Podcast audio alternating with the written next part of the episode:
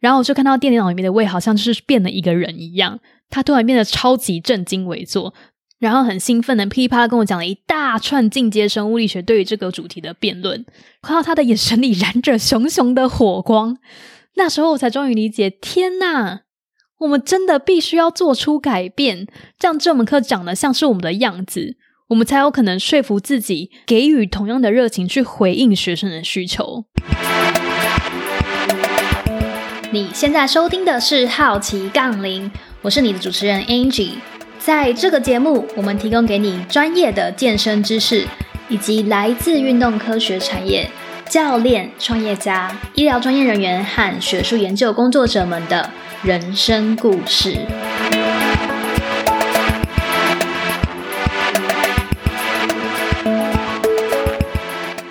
在今天这个特辑开始之前，想跟大家说，一起加油。其实不知道应该怎么说这件事情诶，因为已经第三个封城了。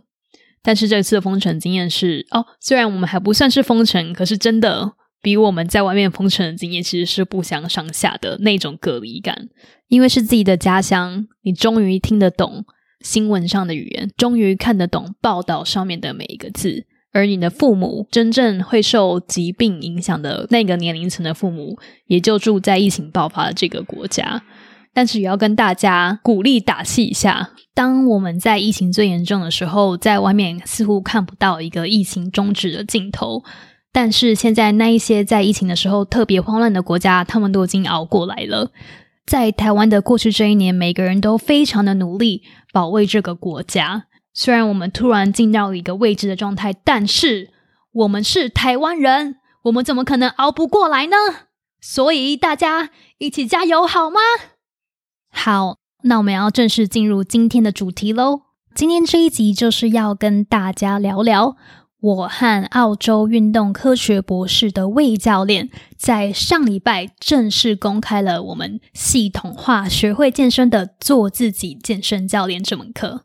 被迫要在家里自我训练，大家是不是就突然感觉到，哎，为什么还没有学会要怎么自己排课表呢？为什么我连自己动作的进退阶要怎么安排？哪一些器材的优缺点是什么？为什么要做这个动作而不是做那个动作？网络课表那么多，要怎么选择哪一个适合我？这些我以为我因为力量的增长都懂了，在这个突然被抛去要自己训练的时刻，才发觉啊，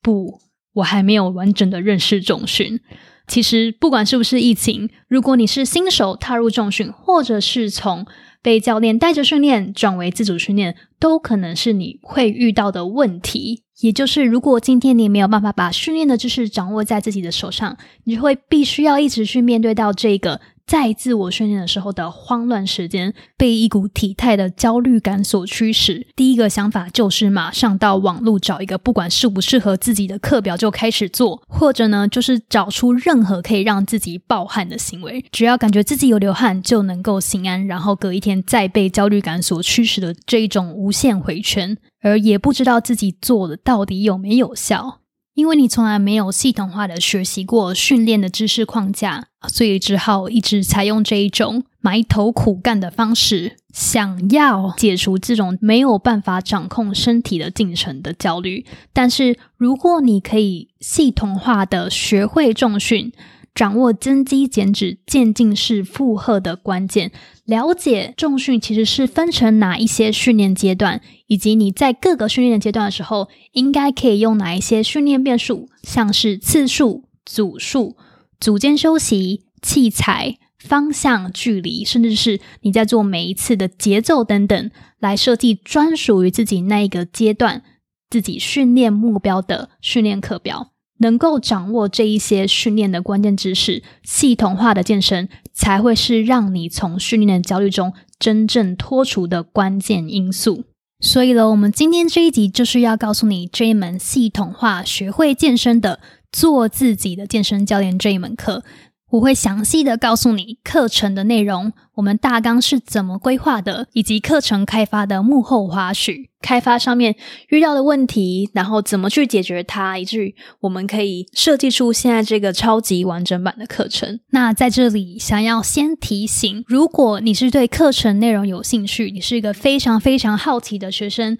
你对于掌握自己身体的主控权有高度的欲望，你不甘于只是不用思考的执行课表，而是希望能够弄清楚训练背后的知识。但是，可能因为经济的因素，可能因为现在的非常时期，你没有办法报名这一门课的话，请务必到奖学金资讯的部分和我们联系。这个奖学金计划不只是为了疫情所开的，它是会一直存在，让所有想要上这一门课，但是因为经济的关系没有办法上课的学生所存在的。这个奖学金计划也是为了圆我和魏教练能够真的帮助。对于训练有热情、有好奇心学生的梦想，虽然用“梦想”这两个字听起来很煽情，但是如果你真的了解安吉，真的认识魏教练的话，你就会知道我们说的都是真心的。我记得我当健身教练的时候，那时候刚转职，穷的跟鬼一样，想要上教练的进修课，都要打破小猪铺满来投资自己。有时候为了上一门进修课，会搞得自己生活压力非常的大。我们不希望课程的费用是阻挡你学习的原因，所以如果你有需要，请务必务必要跟我们联络，我们非常非常愿意和你讨论可以怎么帮助你。那大家还记得去年七月的时候，我们办了两场课程的线导工作坊嘛，和来自日本、美国、台湾、澳洲、纽西兰的学生参与健身的时间，大概从刚开始的几个月到三四年都有。那学生里面有上班族、大学生，也有教练朋友来上课。其实那时候我们学生的设定就是转职为教练前的 Angie，所以当我们在想说，嗯，我们课程到底要开给谁的时候呢？我就是一一的把我转职前遇到的所有问题都列出来。也就是转职前，我大概上了三十几堂教练课。那教练课开启了我健身的大门，也让我终于看到在渐进式负荷的训练下增肌减脂的效果是多么的惊人。可是因为大家都知道上课就是要练嘛，所以即使我还是对训练有很多很多的问题。很想要八折教练不放，打破砂锅问到底。可是时间到就是要下课，所以当我开始没有上教练课，开始自主训练以后，就遇到了各种问题，包括可能不知道怎么替换动作啦，动作要做几组几下，那动作之间的差异又是什么？器材间的差异是什么？我为什么要做活动度训练？这种以前都会被教练就是教着直接做，当开始自己排自己的课表的时候，就会发现，哎，为什么我之前都没有想过教练带我的课表是怎么安排的？那这些很基本的问题，让我常常陷入了网络无底洞。Google 到了一个文章，好像弄懂了一些知识，可是却又引出了更多我完全没有遇过的名词，跟蹦出更多的问题。那相信这种崩溃的情形，也是非常多健身爱好者都遇过的。一直到后来，我开始准备国际教练的证照，学到教练的教学框架以后，我才发现，天呐，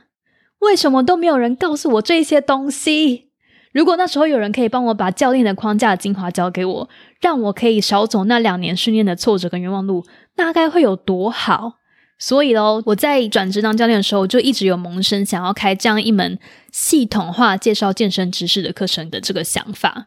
那这个想法酝酿了很久，可是一直没有开始，也是因为在做教练的时候，也就是不断的在身体实践的一分钟一分钟的带着你的客户去练。要建造出这样子一个系统化教出去知识的这个路程，是个非常长远并且复杂的道路。大家都知道，就是教学的，你可能会教学生做几组几下，可是关于做几组几下的每一个理论，都有很多不同的讨论。那所以也不是说你在国际教练证照看到的那些东西，你是可以直接开一门课出来的。当你看到网络上面有一些争论的时候，你就会必须要想办法把那一些争论。都纳到课程里面，让学生知道怎么样以教练的框架去看这些争论是从哪边开始，我们可以怎么样下一个属于自己的定论，并且去实验。那一个人其实很难办到这样子的问题。一直到我开始 podcast 以后，遇到了在 podcast 上面认识了在澳洲念运动科学博士，也是前健美选手的魏教练。其实真的是对魏教练非常非常的感恩也敬佩，就是怎么可以有一个社会定义地位如此高的人，却又如此的谦虚，并且 willing to be vulnerable，这是我觉得非常非常神奇的事。魏他也是一个对于教学非常非常有热情的人。那其实我们在教学上面会遇到的挫折跟挑战，跟我们想要达成的事情都非常像。我们都很希望可以把更深的知识传递给学生，我们也不希望以就斩钉截铁的方式告诉学生很片面的想法，只为了让学生觉得说，哦，这件事情好像很容易理解，好像这样子做就对了，不用去无脑的思考。那所以我觉得我们对于训练的理念，对于人生里面很多方面都是非常相。相似的，也很开心可以在这一路上跟他一起学习合作。那去年的工作坊，我们尽其所能把我们所想要教的训练原理、动作教学、心智框架和周期化训练课表的安排知识都教给学生。可是其实每个单元都可以无限延伸。说真的，工作坊四个小时真的超级不 够用。然后我们那时候讲的就是上气不接下气的。我们也在 Q&A 的时间跟学生的回馈表达里面了解其他我们应该要规划进现在这个完整线上版课程，但是当初因为时间限制问题并没有办法做到的部分。所以过去这段时间，我跟魏也是很详尽的把所有应该要加入的、应该可以让学生更理解知识细节的内容都纳入到了我们的课程里面。我们也去进修像是资讯设计的课程。尝试用更好的表达方式，让学生能够明白艰涩的知识。那时候我们原本预估，OK，我们课程大概大部分的大纲都出来了，工作坊也办了，我们只需要大概二到三个月的时间，我们就可以就可以完成现在这个线上班。但是都让工作坊的同学催到一个不好意思的境界。那为什么会打造现在这个完整线上版，花出了超出预期的时间这么多呢？必须要老实说，有一点也是因为。作为创作者的我们，曾经有一段让我们很提不起劲的卡关期。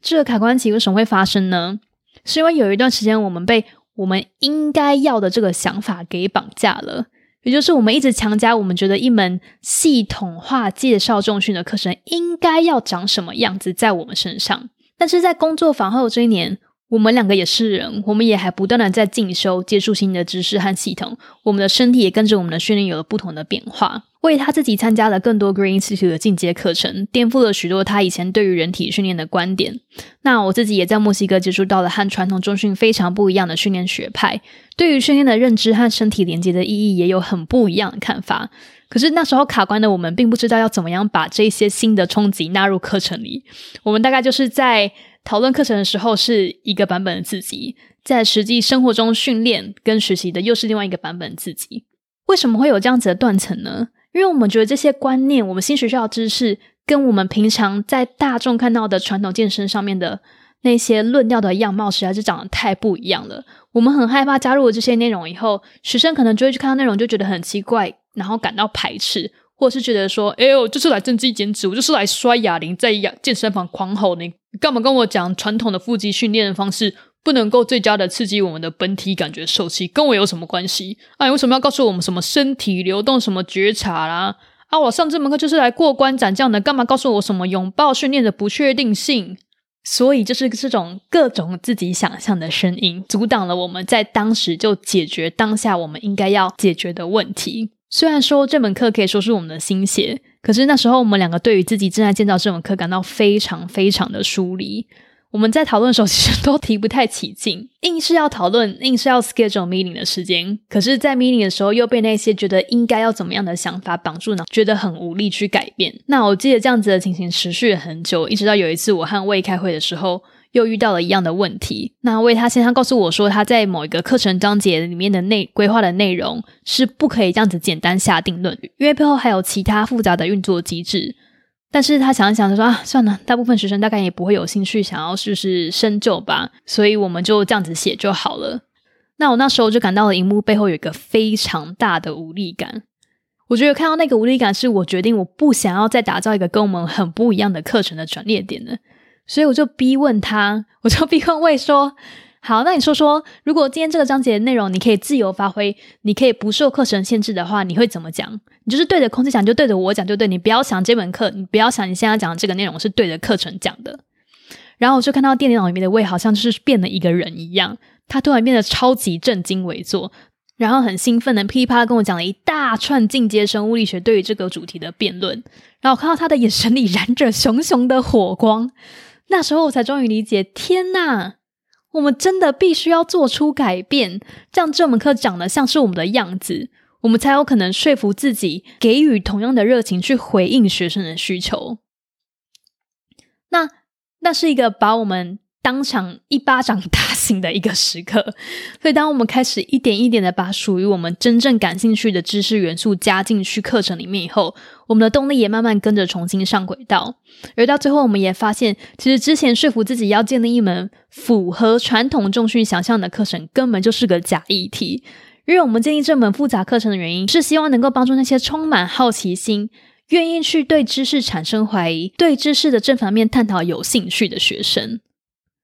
好，那做了这个决定的下一步，就是要想要怎么样去调整我们的课程架构。那经过了很长一段时间的讨论，我们才把工作坊所教授的内容四个小时内容重新全部打散，再重新组合，再加入细节，才成为大家现在在课程网页上看到的课程大纲的样子。所以，这个样子到底是什么呢？这门课我们会从循序渐进的训练阶段开始，去讲解身体在不同训练阶段的时候会有的渐进式负荷适应。学生可以知道怎么用次数、组数、重量、节奏、距离、器材等九大变数去做适合自己现在能力的进退阶。那接着呢，我们会介绍由人体三大平面延伸出的六大动作模式，以及每个动作模式里的动作进退阶。到怎么样利用周期化训练的原理来安排属于自己的十周课表？包括大家最近非常需要的居家训练课表安排和器材替换选择，都会教给大家。那这些训练都是需要强健的心智所支撑，所以我们也会把从培养健身习惯到老手训练卡关的心态策略也分享给你。还有大家非常关心的健身饮食。作为健美选手出身，代表台湾参加国际赛事的魏教练也会教大家增肌减脂的饮食原则，并用他培育健美选手和其他以增肌减脂为目标的学生的经验，分析不同个案适合的饮食调整方式。最后呢，我们会进行健身常见的问题回答，以及如果你之后想要往训练的世界深造的话，还有哪一些多元的学派是你可以去更深入了解的。那这些课程大纲，你都可以透过我们 Podcast 下方附的课程网页来看到哦。那为了让不管是新手和进阶训练者都能从这门课程中受益，并且不会让新手们觉得这门课太难，或者是让老手们觉得这门课太简单，所以在每个知识点，我们都会以基础的概要为开始，让新进的学生有基本的了解，再加入一个独立的进阶讨论，让老手的学生能够获得在网络上面一般较难获得的生物力学讨论观点。举蹲的这个动作模式章节来讲好了，我们一开始会介绍蹲这个模式面有哪一些动作，并且分析动作的差异，像是六角杠深蹲和一般的杠铃深蹲有什么差异，保加利亚分腿蹲针对臀和腿的训练方式又有什么变化，让平常可能只习惯做一两种蹲的练习的同学可以有更全面多元的认识。那接着呢，我们就会进一步去讨论大家非常关心的膝盖内夹的生物力学分析。我们会带你去看为什么教练会一直说膝盖不要内夹？为什么你明明知道这个提示，但每组快到力竭时，膝盖却还是会不听使唤的夹一下夹一下？以及膝盖内夹真的是这么万恶不赦，做所有动作都应该要避免的吗？那如果想要了解我们课程进行方式的同学，你可以在我们附的连接上面的预览功能看到这两个章节的完整内容。那所有课程的内容，你在加入课程后的一年内都可以无限次观看。在这一年内，我们新增的课程内容，你也都享有上课的权利。我们完整版的内容会在八月三十一号正式上线，上架后的正式价格会是三九九元美金。有订阅好奇杠铃 email 的同学，应该已经最先最先的收到了我们的早鸟优惠。接下来呢，我们的课程就会阶段性的恢复原价。那早鸟的同学有什么优惠呢？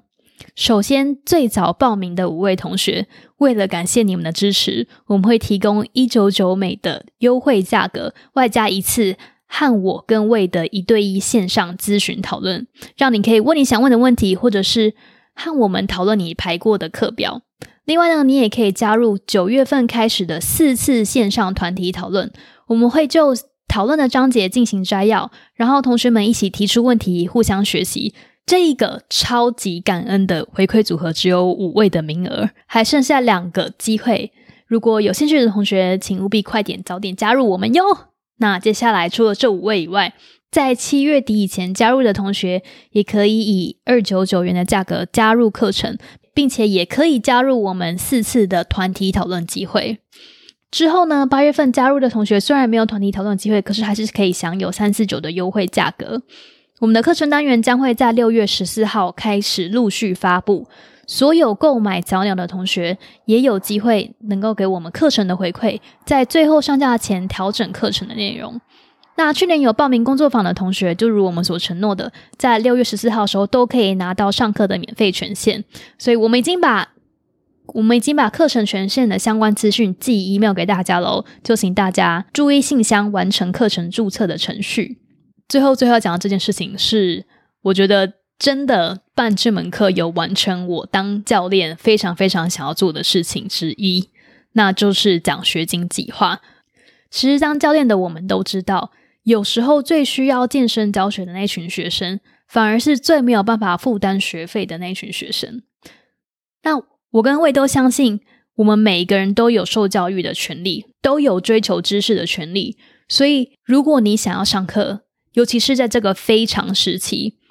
经济压力可能造成你上课的阻力的话，我们也提供奖学金的方案。你可以在课程网页上找到申请的入口，来跟我们聊聊，让我们知道可以怎么帮助你。那如果你还想更了解这门课究竟是要帮助什么样的人来突破自身的关卡，以及我们会怎么样设计课程里面的每一个内容，你可以到第四十一集的 Podcast。那如果你对这门课有兴趣，但是还有其他的面向想要知道，我们在六月十二号，也就是下周六台北时间的下午一点钟，会有在 IG 和脸书上的直播 Q&A 时间，让对这门课有兴趣的同学问问题，问到满意为止。那有兴趣和我们一起探索健身训练旅程的朋友，现在就快点点击 Podcast 下方的链接来加入课程吧！我们课堂上见喽！感谢你收听这一集的好奇杠铃。如果你觉得只有听 Podcast 知识还不够过瘾的话，欢迎订阅我们的 email，我会定期发送给你独家学习资源连接以及我们的 Meetup 读书会等活动抢先报名的机会哦。你可以在网址输入 curiousbarbell.com/slash/subscribe，或在本集下方找到 email 订阅链接以及我们本集讨论到的相关资源。如果你喜欢我们的节目内容，别忘了推荐给你的周遭朋友。Apple Podcast 的听众也请给我们五颗星，并且分享你的回馈哦。那再次感谢你的收听，我们下集见啦！